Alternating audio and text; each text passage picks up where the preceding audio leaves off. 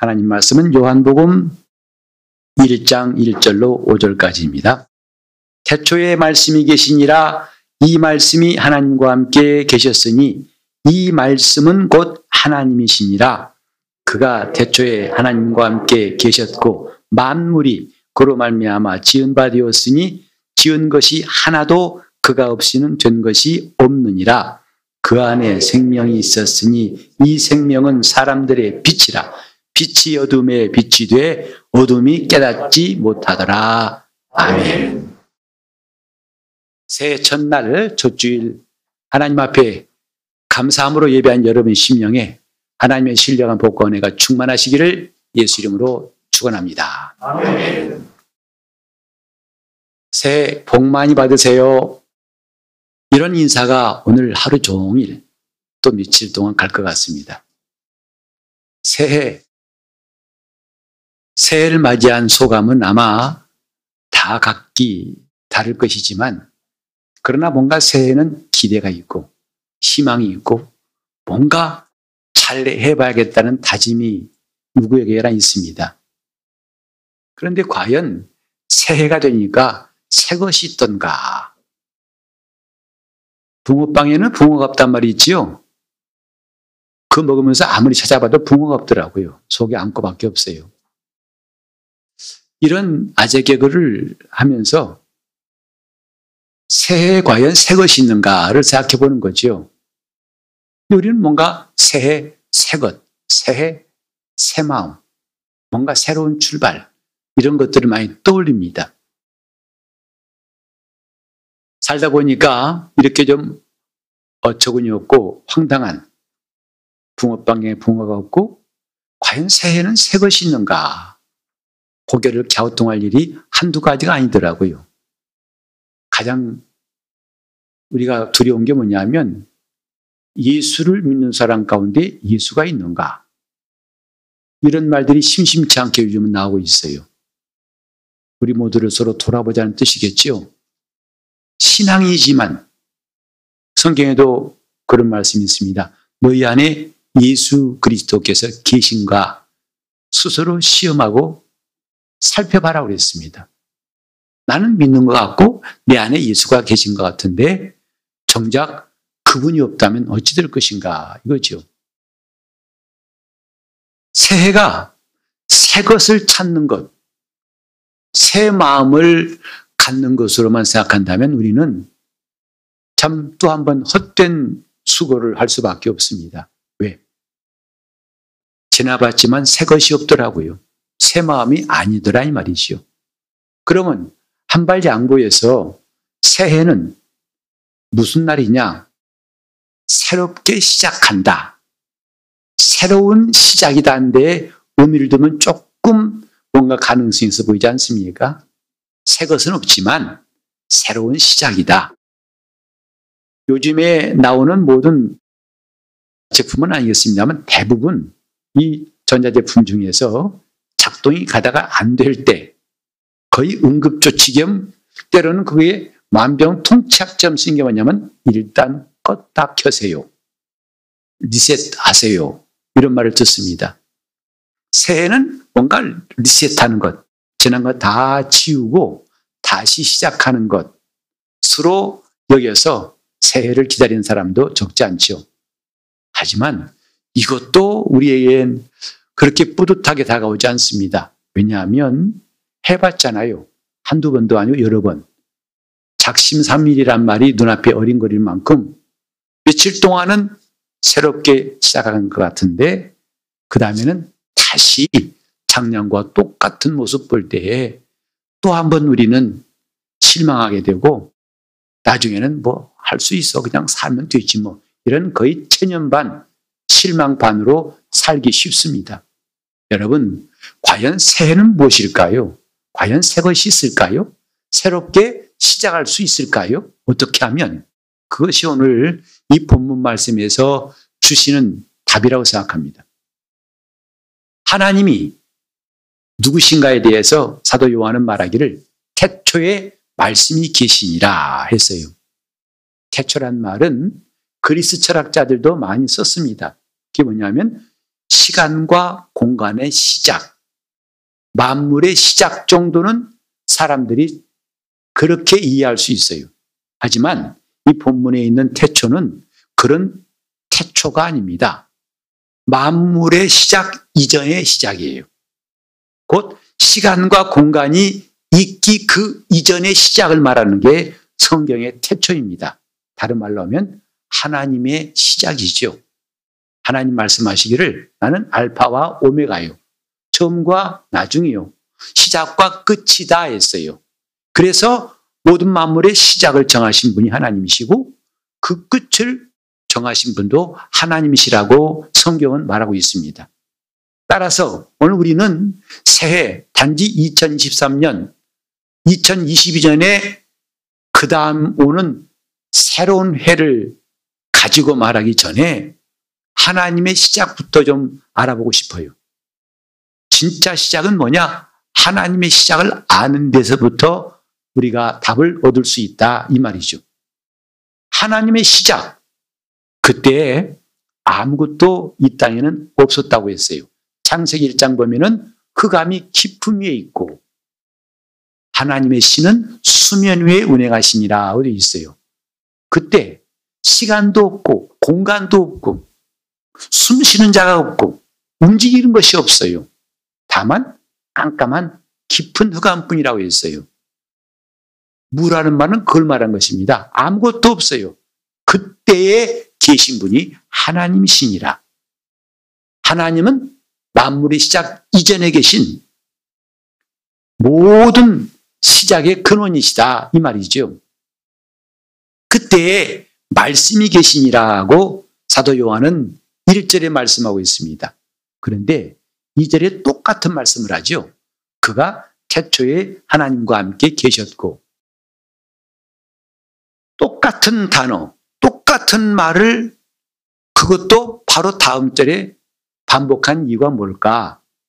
여기서 우리가 또 한 가지 놓치지 말할 게 뭐냐면 히브리 사람들이 반복할 때는 강조하기 위함입니다. 정말 중요하니까 이것을 꼭 그 사람에게 강조하고 그가 그 내용을 받아들이기를 원할 때 강조합니다. 히브리 교육 방식의 하나가 뭐냐면 반복 학습이에요. 그래서 율법이란 토라도 일주일에 한 번이 아니라 틈만 나면 계속 계속 읽어주고 듣게 하고 읽고 듣게 하고 반복 학습에 이게 중요한 유대인들의 DNA를 형성하는 중요한 방법이었죠. 이것은 오늘날 유대인이 아닌 우리에게도 똑같이 적용되는 게 뭘까요? 하나님 말씀은 주야로 묵상하는 것이라고 시편에 말하고 있어요. 하나님 말씀은 한번 듣고 맛보면 끝나는 게 아니라 그 말씀을 듣고 받아서 계속 마치 소가 소가 되새김질 하듯이 계속 하나님 말씀은 주야로 묵상하는 말씀 그래야 말씀이 내 안에 들어온다는 거예요. 성경에는 말씀이 있어요. 내 마음판에 이 말씀을 새기라. 어떻게 새길까요? 송곳으로? 연필로? 아니요. 하나님 말씀은 계속적으로 끝없이 반복해서 하나님 말씀을 읽고 듣고 묵상하면서 그렇게 해서 마음에 새기는 거라고 유대인들이 일찌감치 배워왔어요. 이런 유대인들의 교육 방식, 반복 학습을 요한복음은 특별히 많이 드러내고 있는데 마태와 마가 누가 요한 사복음서 가운데에서 요한복음의 특징 가운데가 뭐냐면 반복된 말이 여러 번 나와요. 대표적으로 진실로 진실로 여러분 들어보셨죠? 니고데모에게도 주님 말씀하실 때도 진실로 진실로 내게 이르노니 그때로부터 무려 요한복음 안에 25번이 나와요. 진실로 진실로. 이것은 마태복음, 마가복음, 누가복음에는 없던 단 한 번도 안 나온 것입니다.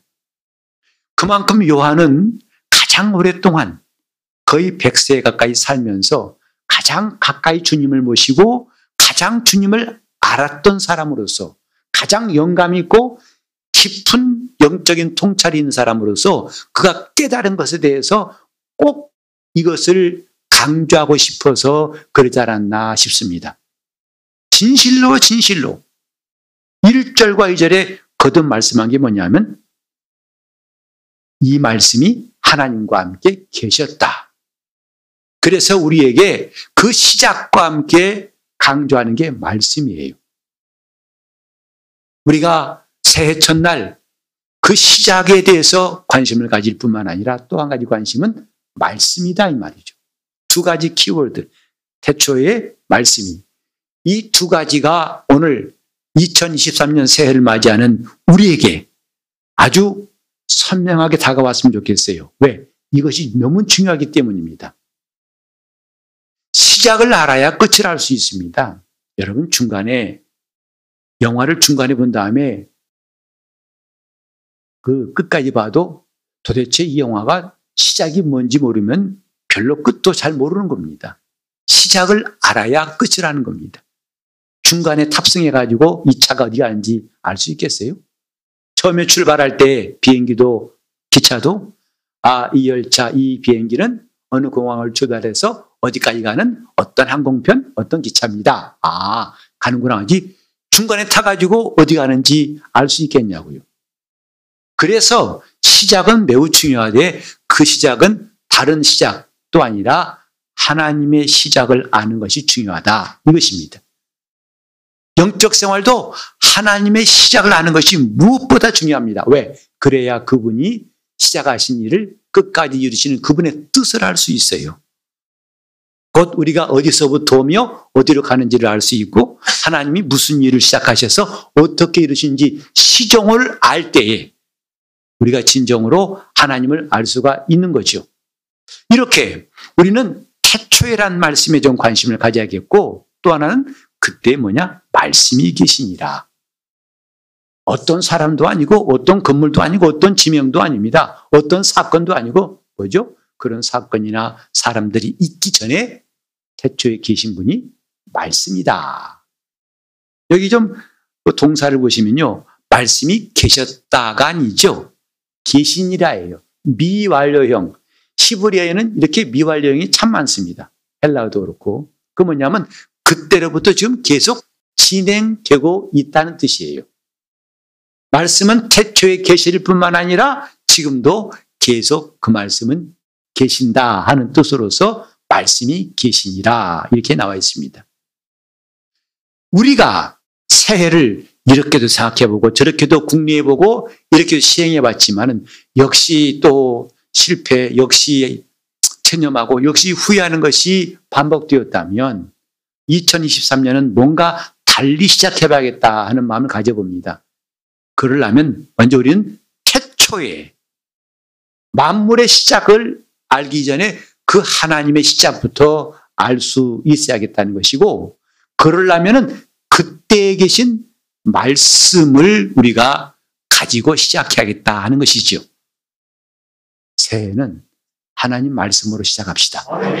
이것이 진실로 우리에게 중요한 하나님의 메시지를 생각합니다. 무엇로 시작할 겁니까? 말씀으로 시작하는 겁니다. 성경은 이런 메시지, 하나님의 말씀으로 태초부터 계신 그 말씀으로 시작한 사람들은 형통하였고 승리하였고 많은 결실을 거뒀고 마침내 하나님이 인정하셨다는 말씀으로 가득한 것이 성경이에요. 말씀으로 시작하였다. 출애굽이라는 사건 엄청나게 큰 사건. 그건 이스라엘뿐만 아니라 오늘 믿는 우리에게도 항상 기억해야 할 사건이죠. 40년 동안의 출애굽 여정을 말씀으로 시작했다는 거 우리는 잘 알고 있습니다. 430년 동안 너무 애굽살이가 지겨워서 출애굽한 것도 아니고 또 바로가 너무 못 살게 굴어서 괴로워서 출애굽한 게 아닙니다. 뭐죠? 오히려 그들은 비록 종이지만 애굽 땅에 있고 싶어 했어요. 그건 다수결이 아니라 거의 모세 아론 빼고는 대부분 사람이 그렇게 원했지요. 하지만 그들은 애굽을 나왔어요. 왜? 하나님 말씀을 가지고 나왔습니다. 하나님은 모세를 보내사 내 백성 이스라엘을 끌어내라 했어요. 하나님 말씀으로 시작하여서 드디어 종된 애굽살이를 면하고 자유 얻게 된 것 하나님 말씀으로 시작한 겁니다. 그리고 가나안 땅에 들어가서 이스라엘이 가나안 땅 얻을 때 대표적인 두 전투가 뭐냐면 여리고 전투하고 아이성의 전투예요. 사실 이 두 성은 비교할 수가 없습니다. 크기도 그렇고 견고함도 그렇고 정말 어마어마하고 아주 작은 성. 하지만 결과는 이스라엘에게 영 딴판이었어요. 그 견고한 여리고성은 무너져 버렸고 얕봤던 아이성에서는 수많은 사람이 죽었어요. 대패했습니다. 원인이 뭘까요? 여리고성은 하나님의 말씀에 의해서 그 성이 무너지고 승리한 겁니다. 하나님은 친히 말씀하시기를 너희는 이제 이 성이 무너지기 위해서 매일 한 바퀴씩 그 성을 돌아라. 그러나 마지막에는 여섯 바퀴를 돌아라 했어요. 이스라엘이란 건 그것밖에 없어요. 다만 하나님 말씀을 앞세우고 순종한 것밖에 없습니다. 그때 그 성은 무너졌고 완전히 이스라엘의 밥이 되어버렸죠. 그들이 이스라엘을 밥이라고 여겼던 예상과는 전혀 딴판으로 여리고 성이 이스라엘의 밥이 되었습니다. 그러나 그 엄청난 승리를 거둔 다음에 그 다음 성이 아이성인데 보니까 이건 잽도 안 돼요. 그래서 우리 다갈거 없습니다. 좀 우리 일부만 가서 저 무너뜨려 오겠습니다. 하나님이 가란 말씀도 안 했고 이렇게 하란 말씀도 없었는데 하다 보니까 아 우리가 이렇게 큰 성 무너뜨렸다면 저 조그만 성이야 세 발의 피입니다. 한 방에 끝내고 오겠습니다. 하고 말씀이 없이 출발했던 그 전투에서 이스라엘은 수많은 사람이 죽었어요. 성경은 이 사실을 증가하면서 우리에게 오늘도 강한 메시지를 주고 있습니다. 무엇이 승리인 줄 아는가? 말씀을 가지고 시작한 사람과 말씀이 없는 사람의 시작은 이렇게 다르다 이것입니다. 그럼에도 불구하고 이스라엘은 그 뒤에도 수많은 시행착오를 겪습니다. 즉, 말씀 없이 덥석 그 일을 붙잡고 시작하다가 무너지고 실패하고 마침내 이스라엘은 멸망해 버렸어요. 북왕국 이스라엘은 아수르에 남왕국 유다는 바벨론으로 완전히 망해 버렸어요. 그들이 하나님 말씀 없이 살았던 결과가 처참하게 70년 동안 바벨론에서 포로 생활했던 흑역사가 이스라엘에게는 있습니다. 이런 사건을 보고서도 정신 못 차리고 주님 오실 때까지도 이스라엘은 하나님 말씀보다는 사람의 교훈을 가지고 앞세워서 주님을 드디어 맞닥뜨렸을 때는 그분을 알아보지 못했죠. 그리고 주님께로부터 호되게 꾸지람 받고 비판받은 바리새인들의 이야기 여러분 잘 아실 겁니다. 그런데 그게 끝이면 좋겠어요. 2000년 지난 오늘날도 예수를 믿는 많은 사람들마저도 주님은 내 말에 거하라. 너희가 내 말에 거하면 참 내 제자가 되고 진리를 알 것이고 진리가 너희를 자유케 할 것이다. 내 말을 내가 갖고 있으면 무엇인지 구하라. 그리하면 이룰 것이다. 주님은 그 말씀을 떠나지 말라고 그렇게 말씀하셨건만 제자들도 그 말씀을 떠나서 예수님이 붙잡히시니까 도망가 버렸고 그 이후에 2000년 전은 지금까지 오늘날 그리스도인들도 말로는 사람이 떡으로만 살 것이 아니요 하나님의 입으로 나온 말씀으로 산다고 노래는 부르지만 실제 생활에 있어서는 말씀 없이 덥석덥석 받아 물고 그냥 무모하게 출발한 게 한두 가지 아니고 새도 마찬가지죠. 새가 와도 자기 방법대로 시작하고 자기 감정과 자기 계획과 자기 이론대로 시작하지 말씀대로 시작한 그리스도인들은 찾아보기 힘든 것 사실 아니겠습니까? 성경은 이미 수천 년 전부터 어떻게 시작할 것이냐를 말씀했어요. 말씀으로 시작하자. 새해는 태초부터 계신 말씀으로 시작하자. 이것이 우리가 하나님께 받은 승리의 비결임을 깨달았으면 좋겠습니다. 말씀으로 시작하자.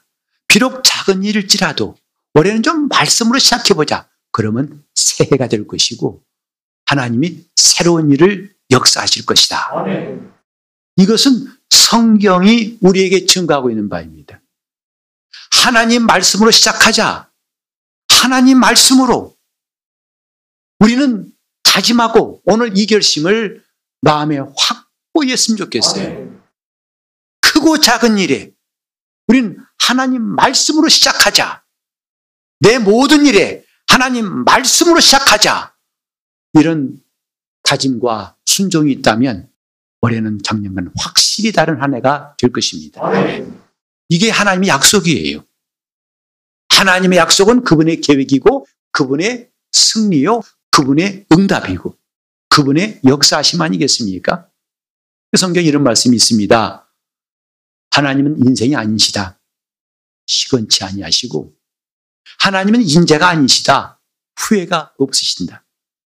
어찌 그 입으로 하신 말씀을 그가 실행치 아니하시겠느냐.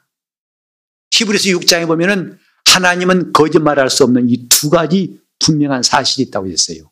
첫째는 하나님의 약속이요. 둘째는 하나님의 맹세입니다. 둘 다 하나님은 거짓말할 수 없는 두 가지 확실한 증거로 내놓으신 것이다 이 말이죠. 그래서 하나님의 약속을 받은 사람은 그분께 속을 염려가 없고 그분이 그의 거짓말하실 가능성은 전혀 없다는 것이 성경의 증거고 수많은 믿음의 증인들의 고백이 아니겠습니까? 우리는 그럼에도 불구하고 여전히 말씀은 젖혀두고 하나님 말씀과 관계없이 내가 출발하고 내가 시작한 일이 많아왔지만 새해는 이것부터 바꿨으면 좋겠습니다. 그러면 그분의 약속이 이루어지는 거예요. 하나님의 말씀으로 시작하자. 수없이 다짐하고 싶은 말이에요. 하나님의 약속으로 시작하자. 그 말씀으로 시작하자. 그러면 어떻게 우리는 그 말씀으로 시작할 것이냐? 그 말씀으로 시작하기 위해서 우리는 저 이스라엘 갈 필요도 없고 베들레헴과 기웃거릴 필요가 없습니다. 예루살렘 가서 찾아볼 필요가 없어요. 우리는 높은 산에 있는 기도원 가가지고 며칠 동안 금식하며 기도할 필요가 없습니다. 하나님 말씀으로 시작하기 위해서 가장 좋은, 가장 쉽고 가장 가까운 방법을 두셨는데 그게 곧 성경이에요. 성경은 하나님 말씀을 담아놓은 책이에요. 하나님은 2천년이 아니라 4천년이 아니라 6천년이 아니라 그 훨씬 이전에 하나님이 말씀을 이 안에 담아 놓았으니 성경은 하나님 말씀을 담아 놓은 그릇이다. 이렇게 우리가 믿는다면 우린 이제부터 하나님 말씀으로 시작할 수 있는 좋은 출발한 겁니다. 성경은 하나님 말씀이 담겨 있는 책이다. 여러분 그렇게 믿으시나요? 그것이 신앙이에요. 그래서 그 어떤 권위보다도 우리는 성경의 권위를 두고 성경에 가서 답을 얻습니다. 이게 그리스도인이란 증거 아니겠습니까? 그래서 이걸 알았다면 그 다음 단계를 뭐냐면 성경을 읽는 겁니다. 성경을 읽는 것이 하나님 말씀으로 시작하는 두 번째 단계예요. 읽지 않고는 이 말씀을 우리가 가질 수가 없어요. 하나님 말씀을 읽자, 성경을 읽자. 올해는 그래서 아주 우리 결심을 하고 싶어요. 이제 여러분 나가시다 보면 이런 유인물이 있을 텐데 성경 읽기표입니다. 한 장씩 꼭 가져가셔가지고 오늘부터 시작하세요. 오늘부터 하나하나 읽은 곳을 체크하시면서 제가 바라기는 우리 성도들이 한 해 동안에 모든 성도가 최소한 성경 1독, 신구약 1독 했으면 좋겠어요. 더 열심히 사람은 2독, 3독, 4독 좋습니다. 왜? 왜 이게 중요한지 아십니까? 하나님 말씀으로 살기 위한 방법이에요. 하나님 말씀으로 시작한 사람들의 특성이에요. 신기하게도 요즘은 성경들 많이 안 읽어요. 그렇게 성경 공부는 많이 하면서 성경은 안 읽어요. 그것도 또 하나의 참 붕어빵에는 붕어가 없던 말 같지 않겠습니까? 신학교 가면 성경 많이 있는 것 같죠? 그 반대입니다. 신학 공부하느라고 성경 거의 못 읽습니다. 성경 공부는 많이 하는데 성경은 안 읽어요. 이처럼 어처구니 일이 또 있을까? 예수 믿는 사람이 성경을 더 많이 알아야 되는데 어떻게 보면 저 조계종의 포기 원장이라는 그분이 와 강의하시는데 나는 그분이 성경 인용한 거 보고 깜짝 놀랐어요. 얼마나 성경을 정확하게 딱딱 구절을 말하는지 정말 입이 안 다물어지더라고요. 성경, 우리가 말씀으로 시작하다는 구호만 잊을 것이 아니라 구체적으로 뭐죠? 말씀을 읽자 이 말이에요. 성경을 읽자. 성경을 읽자. 그것도 가끔 읽는 게 아니라 이젠 계속 읽자. 어떻게? 최소한 올해 성경 1독 이상은 해야겠다고 작정하고 여기 하나하나 체크해 가면서 나는 비록 읽다가 때로는 이해가 안 되면 나와도 괜찮아. 또 읽자. 또 읽자. 왜? 이것을 내게 알게 하신 분은 하나님이시니까 내가 이렇게 말씀을 사모하고 순종하면 반드시 깨닫게 하실 거야. 그건 사실입니다. 읽으십시오. 계속 읽어요. 두 번째가 그런 것이고 세 번째는 뭐냐면 읽어야 들리겠죠. 말씀이 들려와야 그 말씀을 갖지 않겠습니까? 그래서 읽을 때 가능하면 소리를 내서 읽되 가급적이면 힘있게 또박또박 읽는 것은 더 중요합니다. 성경을 읽되 많이 읽는 겁니다. 열심히 읽는 겁니다. 어쨌든 우리, 우리는 좀 1도 이상 합시다.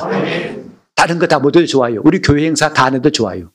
어쨌든 성경 1동만은 해야겠다 해서 앞으로 수요일도 금요일도 정말 성경을 열심히 읽는 일만을 전무하려고 합니다. 성경 모르면 기독교인이라 할 수가 없지요. 정말 남과 대화할 때요. 예수 믿는 사람이 나보다 성경 잘 알면 안 부끄럽습니까? 나는 마태인지 마가인지 모르는 이 사람 딱 집어가지고 어, 그건 누가 복음이 있어? 그러면 얼마나 창피합니까? 우리는 그런 창피함을 이제 면해야겠다고요. 다른 핑계 대고 미루지 말고 올해는 성경을 읽고 그 다음에 읽을 때에 우리가 그 다음 단계가 뭐냐면 정말 하나님 말씀이 내게 들려오도록 기도하는 겁니다. 그때 성령께서 역사하시는 거예요. 말씀을 읽을 때 성경에 보면 하나님 말씀을 읽고 들을 때에 성령이 역사하시는 것을 많이 볼 수 있어요. 베드로가 설교할 때도 그렇고 고넬리 집에 가 설교할 때도 그렇고 또 이디오피아 간다에게 내시가 성경 읽을 때에 빌립을 보내서 하나님이 그에게 말씀을 깨닫게 하셔서 침례받게 하셨고 이렇게 말씀을 읽을 때 말씀을 들을 때 우리가 정말 하나님 앞에 기도하는 게 중요합니다. 주여 이 말씀이 내게 들려오게 하소서. 오늘 읽은 말씀이 주님의 음성으로 내게 들려오게 하소서. 히브리 3장 7절에 보면 이런 말씀이 있어요. 오늘날 성령께서 너에게 하시는 그의 음성을 들을 때 그랬어요. 성령은 오늘날 하나님 말씀이 그 음성으로 들리게 하신 분이에요. 5천년, 그 4천년, 수많은 시간, 수많은 사람, 수많은 방해가 다 그 앞에는 더 이상 그를 막지 못하고 그 말씀을 깨닫게 하신 이가 성령이시다 이 말이죠. 그래서 우리는 성경 읽을 때 기도하는 겁니다. 내가 오늘 이 말씀을 사모에 읽겠사오니 성령이요. 이 말씀을 내가 읽고 들을 때에 주의 말씀이 들려오게 도와주옵소서. 여러분, 이런 일을 이제부터 우리는 끝없이 반복할 겁니다. 계속할 겁니다. 여러분, 한 가지 봅시다. 이 성경 말씀 두껍지요. 그래서 마태복음 28장까지 있어요. 그런 장수를 말한다면 신구약 성경은요, 무려 1189장이에요. 그래서 그 매 장마다 한 말씀씩만 우리가 믿었다면 1189 구절을 우리가 받았고 그 말씀 우리 속에서 역사할 겁니다. 그런데 수십 년 예수 믿었지만 이 수많은 말씀 가운데, 이 촘촘한 말씀 가운데 어느 한 말씀도 나를 좌지우지하고 움직일 수 있는 말씀이 없다면 과연 신자할 수 있을까요? 내가 정말 중요할 때 그 내 말, 내 마음을 붙잡고 아니다. 이렇게 라고 나를 끌어가는 말씀이 없는 상태, 그때마다 내 방법과 내 지혜와 생각도 해놓고서 나는 과연 그리스도인을 할수 있을까? 변화받는 거 가만 보니까요 여러 말씀이 필요 없더라고요. 한 말씀이면 돼요. 베드로는 나를 따라오너라 하신 주의 말씀. 내가 너를 사람 낚는 어부되게 하겠다. 그 말씀에 그 인생이 뒤집어졌어요. 바울 사울아 사울아 내가 어찌 나를 핍박하느냐 이 말씀이 뒤집어진 겁니다. 나사로 살아난 거 여러 말씀 안 했어요. 나사로야 나오너라 하시니까 나오더라 했어요. 야이로의 딸을 살리실 때도 한마디예요. 달리다굼 소녀야 일어나라 하니까 일어났어요. 말씀을 많이 하신 게 아니에요. 왜? 그 말씀은 한마디 말씀이라도 그 말씀은 살았고 운동력이 있기 때문에 그 말씀이 제대로 박히면 우리 삶은 변화되는 겁니다. 우리 삶은 새로워지는 겁니다. 우리는 참 많이 말씀 들었어요. 많이 읽었다고 하지만 아직도 내게 남아있는 말씀이 없다면 이게 웬일일까요? 여러분 운전하실 때 하루 종일 운전을 많이 했다 합시다. 수많은 차량들의 번호판을 봤을 거예요. 그러나 여러분 집에 가서 남는 게 있어요? 마치 지금 차량 번호판 보는 것 같아요. 말씀 읽었지만 지나가는 거죠. 지나가는 거죠. 설교 들었지만 지나가는 거죠. 내게 머무는 말씀이 있었다면 그 말씀이 내게 역사했다면 오늘 우리 같은 모습은 아닐 거라고 생각합니다. 우리는 그런 일이 반복되지 않도록 오늘부터 태초에 계신 말씀을 들으려고 성경을 읽읍시다. 그 읽으면서 이 말씀을 읽을 때 성령께서 하나님 말씀으로 듣게 도와달라고 하는 기도도 함께. 그러면 하나님은 놀랍게 역사하실 것입니다. 그게 새해예요.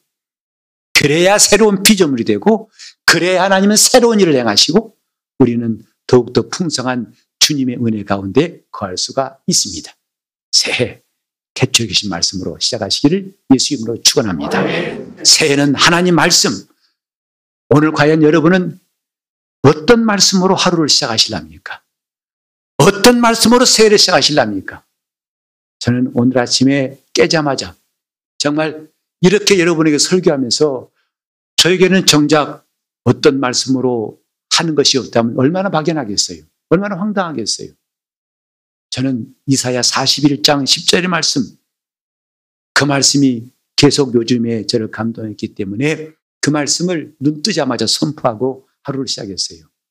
두려워 말라. 내가 너와 함께함이니라. 놀라지 말라. 나는 내 하나님이 됨이니라. 참으로 내가 너를 굳세게 할 것이다. 참으로 너를 도와주리라.